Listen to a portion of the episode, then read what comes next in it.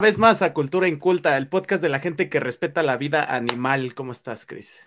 Muy bien, y respetando la vida animal y sobre todo esos deliciosos cerditos que saben.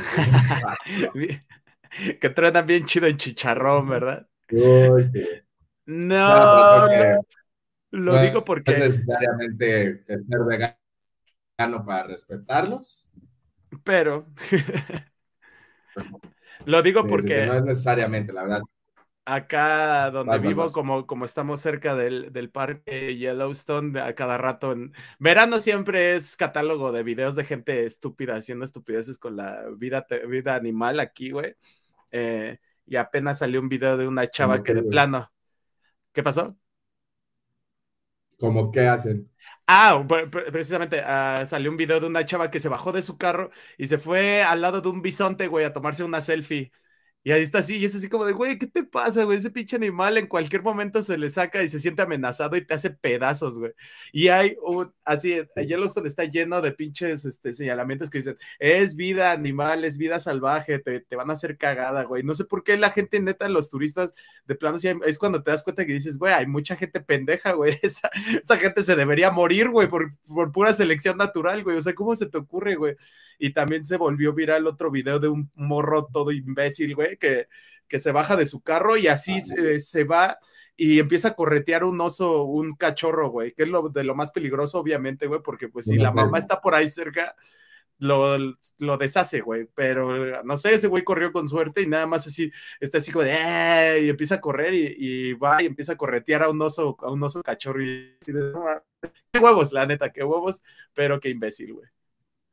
Ojalá se los traguen a esos ah, una pinche cornada. Obviamente, pues ya, ya sabes, se, tiró el boletín de ya lo estamos buscando, bla, bla, bla. Entonces, pues ojalá que los encuentren y pues que les apliquen la justiciera. Ojalá que les llegue la señora justicia. Pero que nos trae eh. hoy aquí a este en vivo, eh, vamos a hablar nos tocó un cuentito chiquitín, son como ocho páginas, cualquier persona lo puede leer en una idita al baño, en vez, deja, ya sabes, deja tu, celular ahí afuera, tu crush no te va a mandar mensaje, nadie te va a mandar mensaje, te metes al baño con este cuentito y pues la verdad, honestamente a mí me gustó mucho, estábamos hablando, tú, tú qué te pasó, tú qué, qué, qué piensas. A diferencia de lo que dices, creo que no cualquiera podría leerlo tan fácil, si bien es un cuento bastante bastante breve. Sí.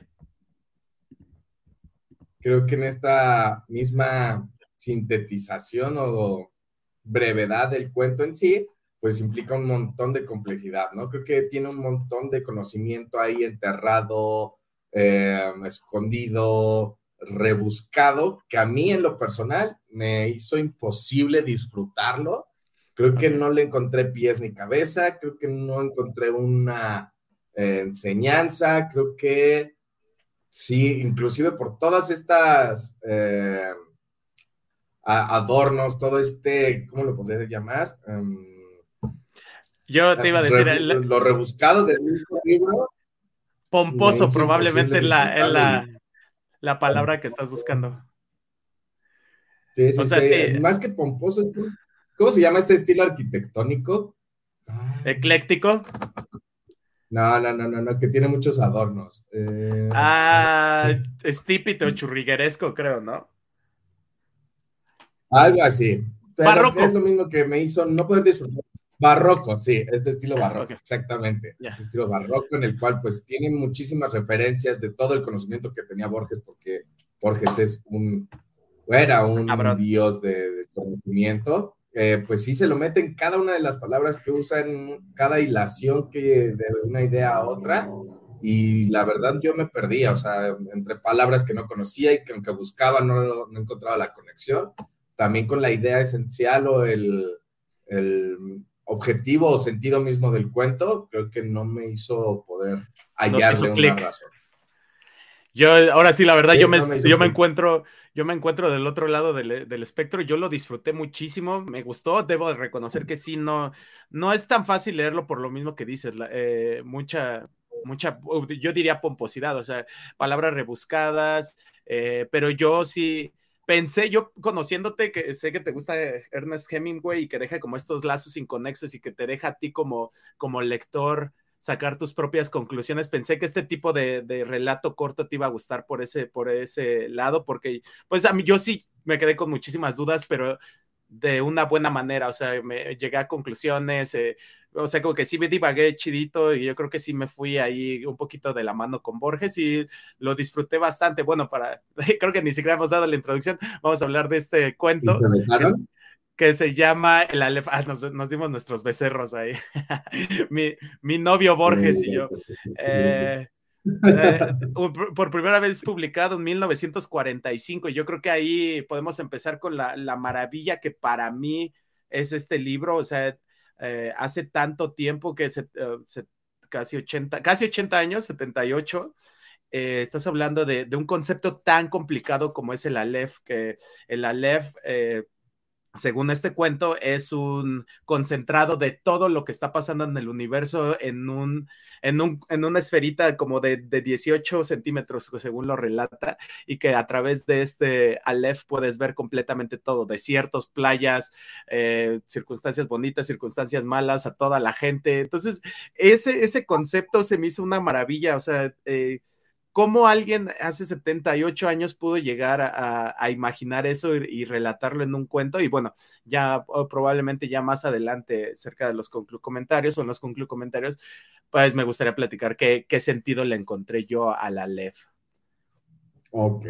Pues sí, hablando un poquito más de este cuento que nos tocó leer, el Aleph eh, forma parte de un compendio o formó parte en su publicación de un compendio de cuentos, de 17 cuentos específicamente, que, que salió a la luz, como dices, en el 45, no, en el 49. Y pues, la verdad, uno como otro, sí ya he tenido oportunidad de leer algún otro de este compendio, como, como, El Inmortal y La Otra Muerte, que por ejemplo, por ahí me sentí más cómodo en la lectura, me, me puso una historia mucho más clara, mucho más lineal, eh, como un sentido más de aquí empieza, el cuento, trata de esto y termina aquí. A diferencia del Ale, que prácticamente me dice, ah, es la historia de un güey que estaba enamorado y que termina viendo el infinito, pero no sé por qué te, te, lleva por este camino, ¿no? Por, eh, ahí partió mi principal duda. Empieza con un enamorado que se le murió su mujer y no sé por qué le tuvo que haber muerto para encontrar el Aleph, no sé por qué tuvo que haber entablado una relación con el hermano de esta persona fallecida, el buen Carlitos. El cuñado.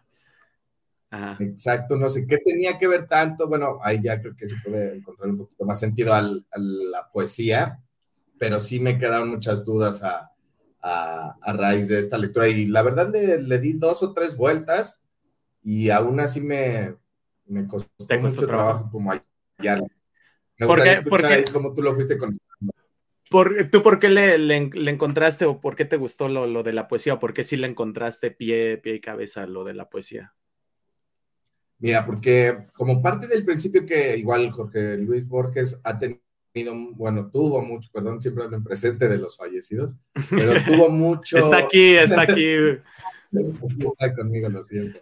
Este, mucho hincapié en este, en este término, ¿no? En este concepto del infinito. Para él era como bastante importante, pero a su vez era un, paradójicamente era imposible de conceptualizar, ¿no? ¿Qué es el infinito? Es todo, pero ¿qué es todo? Es nada. Y ahorita que empezaste a describir un poquito las características del Aleph que, que mencionan en la, en la obra, si es como, es un punto, pero que contiene todo, pero que a la vez se contiene él mismo, empieza con esta contradicción eh, del mismo autor, porque él te dice, no lo puedo escribir con palabras, no hay palabras, y el mismo autor y personaje principal, que se sabe que es Borges, él te dice, ahora que lo he visto, voy a describirlo, pero sé que no sirve de nada, porque nadie que lo haya visto puede eh, describirlo. Y es como esta contraposición que tiene toda la filosofía y toda la poesía de querer decir con palabras lo bella que es la vida cuando estas mismas no alcanzan para eso. Mira, ahora sí que vamos por, por partes. Mira, ah, ahí tenemos dos comentarios. Ah, Luis Ángel Neva dice buenas noches, hola, buenas noches. Y Monkeys Árticos dice buenas, noches. ¿Qué opinas de, asociar el Aleph con la filosofía? La interpretación es primordial. Claro, eh, como platicábamos, este, este relato está abierto a mil y una interpretaciones y vamos a tratar ahí de platicar a ver qué, qué le encontramos. Pues vamos partes por partes. Eh, eh, estoy de acuerdo, este güey empieza pues realmente no se sabe mucho de su relación con Beatriz eh, Viterbo, porque pues la verdad, o sea, nada más empieza de que se muere y a partir de ahí eh, sale este personaje Borges, ¿no? Que de hecho no sabes que se llama Borges, sino hasta como la mitad del cuento. Eh, y, yo creo que hay una interpretación que, ¿cómo, cómo ves o cómo, cómo presientes a Borges? Yo te voy a decir cómo yo lo veo. Eh, lo veo como un güey, obviamente no lo veo tan conflictuado por la muerte de, Beatriz, pero sí lo veo pues un poquito medio, medio, medio mala persona, como que le tiraba caca a, su, a la poesía de su cuñado, ¿no? Eh, así como que decía, ah, este, su, poesía está culera y la neta pues no, va a conectar con la gente. Ajá, no como que no lo menospreciaba, lo ninguneaba, culero. Entonces, eh, me, encantó este giro de la historia en el que Daneri, eh, o el cuñado, pues él se comportó completamente cero egoísta y le dijo, ah, mira, güey, este, está feo que vayan a vender la casa porque eh, te voy a decir un secreto, güey, mira, ven, cáile a mi casa y te voy a enseñar algo bien chingón que está en el sótano. Eh, entonces yo creo que esto, esto bonito, como pinche, bien que ese perro muerda la banqueta, que le anda tirando caca a mis poesías. eh, con mi hermana, perro. Yo digo, yo digo que es, esto, esta parte hermosa de darle a la gente, pues, cachet, como dirían, cachetada con guante blanco, ¿no? O sea, este güey se portó, pues, cálido, le dijo, güey, mira, ven, te voy a enseñar. Y que, bueno, si realmente este concepto de la LEF existiera, pues yo creo que sería resguardado por alguien y que no, no tan fácil te lo enseñarían, ¿no? Y eh, eh, creo que más que nada, ahí difiero un poquillo contigo. A ver, a ver, dale. Porque no fue tanto de, me gusta. no soy nada egoísta, no soy nada egoísta, no, al contrario, él quería ayuda para que no demolieran la casa, porque le estaba pidiendo ayuda, estaba quejando, desde no podemos permitir que demuelan la casa. Y aparte también era como de, güey, mira, yo lo tengo, es mío, yo ya lo vi, lo conozco y te lo enseño para que lo pruebes y te dé la envidia. Y te des, te des un quemón. ¿Crees que lo de, se lo enseñó así? Yo siento que ese güey se... Porque yo nunca sentí, o bueno, nunca estamos en la posición de este Daneri en, cómo veía a este, a este Borges, ¿no? Eh, yo, la neta, yo lo sentí, porque pues bueno, eh, si un artista se acerca y te dice, ah, mira, este es mi arte, yo creo que demuestra un nivel de confianza que tiene contigo esa persona, no creo que sea como que, ah, mira, cómo soy bien verga y escribo poesía aunque esté culera. Yo creo que pues está güey le haya dicho, mira, aquí están mis versos, si te gustan, no, tírales caca o no, ya queda en ti. Y ahora va, va mi interpretación, pues ya nos podemos meter un poquillo. Mi interpretación de la LEF y que, que lo, lo que más me quedo y, en esta visión filosófica que le podría agarrar a, la LEF es esta posición, y ya tú lo dijiste, a Borges le gustaba mucho abordar este tema del infinito, de, de la posición de nosotros como seres humanos en el universo. Y yo creo que viene a colación en esto, ¿no? O sea, imagínate yo creo que en el momento en el que Borges se pone en la perspectiva de la, de la LEF y ver todo lo que está sucediendo a su alrededor, todo muerte, vida, este, todos los ecosistemas convergiendo al mismo momento, yo creo que es una forma de, de Borges de decirte, mira, güey, ¿cómo hay tantas cosas tan, tan cabronas que están pasando en este momento, en este plano, y tú simplemente te, te te empecinas en odiar o tirarle caca a la gente o, ¿sabes? O en cosas negativas, yo siento que va más o menos por eso, ¿sabes? Como que esta, enseñanza de decir, es tan vasto el, el del universo, hay miles de posibilidades para todos. Eh, y sin embargo tú te empecinas y como que te empeñas en lo negativo y en tirarle caca al, al, Daneri, que como te repito, siento que este güey le abrió las puertas y le dijo, ah, mira, pues aquí está el pedo y más bien es eso, ¿no? Yo creo que también aplicándolo a la vida diaria, pues cuántos de nosotros dos que tres cositas. Ahorita, por ejemplo, ¿cómo te estarías quejando de cómo está el calor en, en, México, ¿no? Que dirías, ah, está bien horrible. Cuando que dejas de sobra que hay cosas pues chidas, ¿no? Que, que, están pasando a tu alrededor y que muchas veces estás cegado simplemente porque eh, empezaste mal tu día o algo así. Sí, sin duda creo que es mm, clara la influencia de este realismo mágico en el, cuento, ¿no? De encontrarle lo bello a lo cotidiano. Eh, pero creo que yo lo sentí más como de esta inexplicabilidad que tiene, de, la, de, la, de lo carente que son nuestros, nuestros conceptos, nuestras palabras, nuestra mente para poder distinguir, discernir y comprender el infinito por el hecho de ser infinito, ¿no? De, eh, inclusive en, el, en, la descripción del, del relato es, eh, ves el infinito dentro del infinito, ¿no? Dentro del Aleph ves al mismo Aleph y desde todos los ángulos. Simplemente esta hilación de conceptos, esta oración en sí, aunque la puedes eh, tener clara, no puedes visualizar un, un, objeto desde todos los ángulos al mismo tiempo. Ok. ¿De acuerdo? Creo que uno como humano puede eh, afirmar o poder darle sentido a la oración, pero no puedes imaginártelo. Y desde ahí ya empiezas como de, tan complejo es todo esto y tan eh, diminuto es uno ante todo, que no tiene mucho sentido explicárselo, ¿no? E inclusive creo que de ahí parte esta, esta crítica y sobre todo esta crítica ponzoñosa que hace eh, Borges al, a la poesía de, de Carlos, porque inclusive él así dice, nah, no quiere decir nada, es inconexa, este, inclusive cuando la empieza a leer, si dices, güey, qué, santa de pendejadas, dice el Carlitos, pero después te cae el 20 de decir, güey, el Carlitos ya vio el Aleph y lo trata de explicar en su poesía, pero para el ser mundano que no lo ha visto no, tiene sentido. Está pero aunque tú ya lo hayas visto, aún así no tiene sentido ponerlo en palabras. Sí, porque, y, de hecho, pues exactamente como tú dices, pese a que te lo relatan en el, en el cuento, tú hasta el hecho de, güey, y cómo, cómo todo esa, esa pinche, eh, algo tan ingente, güey, tan enorme, cómo va a caber en algo de, ¿qué? 19 centímetros, algo dice, ¿no? De circunferencia. Dos centímetros, de dos a tres centímetros de diámetro. Entonces, eh, pues sí te quedas así como de, es, es muy difícil de, de objetivizar, ¿no? Pero pues realmente eh, ahí recae la, lo magnífico de este relato, ¿no? Y ah, ¿a, qué, ¿a qué va esto, güey? ¿A, que este güey, este Daneri, acaba siendo galardonado por su poesía, ¿no? Yo que, ¿a, qué ¿A qué crees que se deba este pedo? No sé, creo que parte un poco, bueno, lo sentí y es bastante improvisado mi...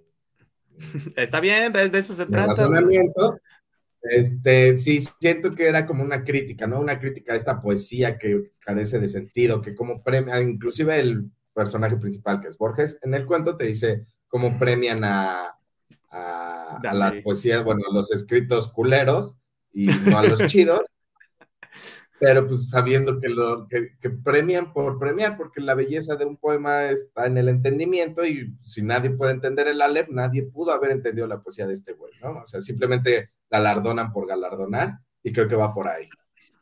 O sea, le, aplicaron la del el traje del rey. no, ese relato, pero... de, de, no tiene sentido premiar la poesía. Mm, ok. Ahora, otro, otro punto a tomar en cuenta es que todo el relato es, eh, es en primera persona, estamos viviendo todo desde la perspectiva de Borges, ¿no? Eh, aunque en, algún momento, no sé, está, también me gustó esto, el pensarlo, no sé, y, bueno, a ver tú, tú, tú qué piensas, no sé, una de dos, o él se está tratando de convencer a sí mismo a través de este relato y de sus pensamientos o, sentiste que este güey quería convencer al, lector? No sé, eso también está raro, porque, bueno, no raro, pero pues de todo lo que está pensando, o sea, de, la poesía, de Daneri, de, de la Lef, o sea, todo, todo lo que está interiorizado en este güey que relata en este cuento, no, no se deja en claro si es ese güey peleándose consigo mismo o simplemente tratándose como de explicar con, con un tercero que podría ser el lector. Pues no sentí un intento de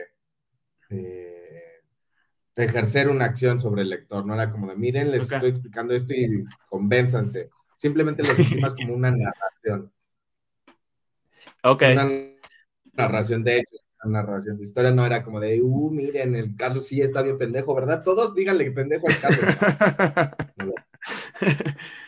Ah, realmente, pues sí, por ejemplo, ah, bueno, ya, ya me dijiste tú cómo veías al Carlitos Daneri, ¿no? Que, o sea, tú sentiste de plano que si era medio farolón.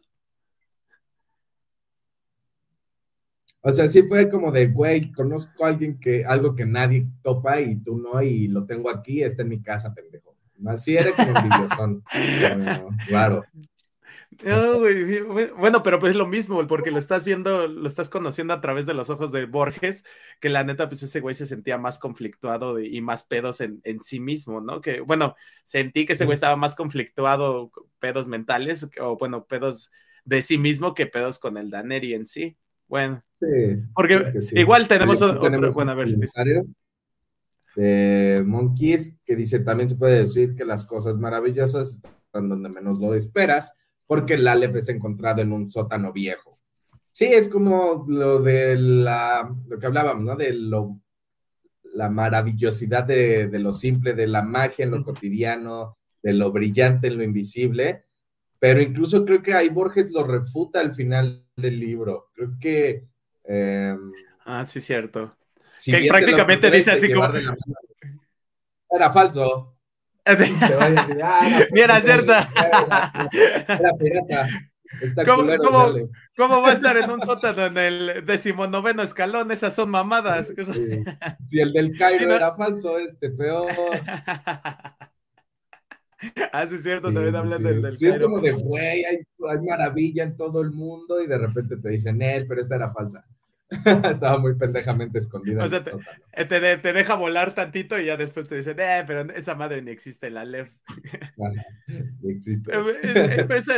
Eh, esa, idea y, crear un concepto tan. Bueno, a mí se me hizo muy bonito, bonito y como tú mismo dijiste, inexplicable, pero el hecho de tratártelo de imaginar está, está bastante interesante. Y, güey, imagínate salir con algo así, ¿no? De desde hace tanto tiempo, no sé, yo creo que de, ahí ah, otra genialidad de, creatividad de este tipo, no solo se me ocurre como Julio Verne con, sus máquinas que relataba en, la vuelta al mundo en, en 60 días, güey, no mames, es Ah, no sé, se me hace muy cabrón, güey, el hecho de generar de nada y salir con esta creatividad, güey, la LEF, el concepto que viene de, del alfabeto eh, hebreo, ¿no? Que es la primera letra.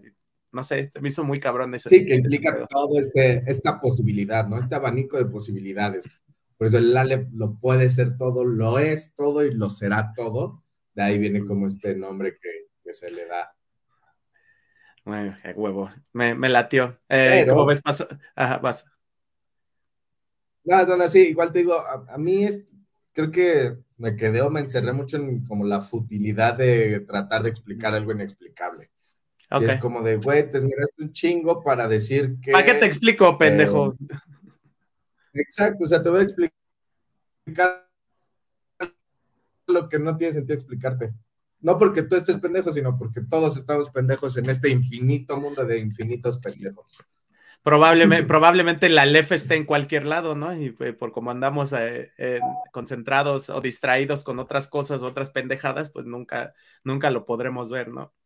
Sí, creo que también va algo por ahí. Pero sí, yo me, pasando ya un poco a los comentarios, sí me quedaría con que el libro, el cuento, más bien no me cerró, creo que sí vale la pena, creo que tampoco es algo como para recomendar así de, bueno, has leído, no te gusta leer, chingate el Aleph de Borges. No. Sí, sí, sí, sí, definitivamente no. Sí, tiene un vergo de referencias, de ahí como mucha cultura general y no tan general, sino muy específica, que puede costar trabajo, pero creo que si son avesados en, en en el realismo mágico, en otras historias de Borges, sí es un monstruo. Ese yo no lo sentí tan realismo mágico, eh, déjame decirte. O sea, no, es como que te ah, relataba la. Un, poquillo, pero no te lo, no se clava como García Márquez. increíble y maravilloso del mundo está en un puto sótano. Pues sí, güey, pero no, no, se, no se tarda 300 páginas este, eh, describiéndotelo y luego se pasa a, la, a, su familia y a sus antepasados. Nada más tres de sus ocho páginas, güey. Está decentito, güey. Pues bueno, está bien. Vamos a agarrarnos a putazos, güey.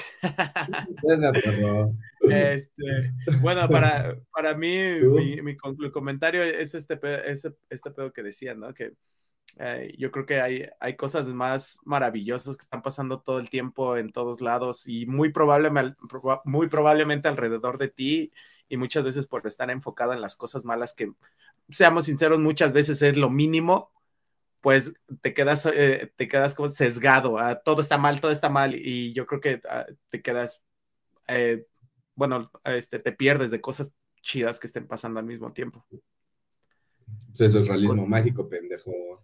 Ah, chupala. chupala, chupala. Chupala, chupala. Este, como ves, cerramos el episodio. Podemos pasar a la, a la tómbola para ver qué vamos a leer de aquí en, dos semanas. Eh, un amable recordatorio. Muchas gracias a los que se unieron. Eh, la próxima semana vamos a tocar película para que nos den tiempecito de leer. la película que es es cine argentino y se me olvidó el título. Tú lo tienes, Cristian. Se, llama Nueve Reinas. Es un clásico del cine argentino.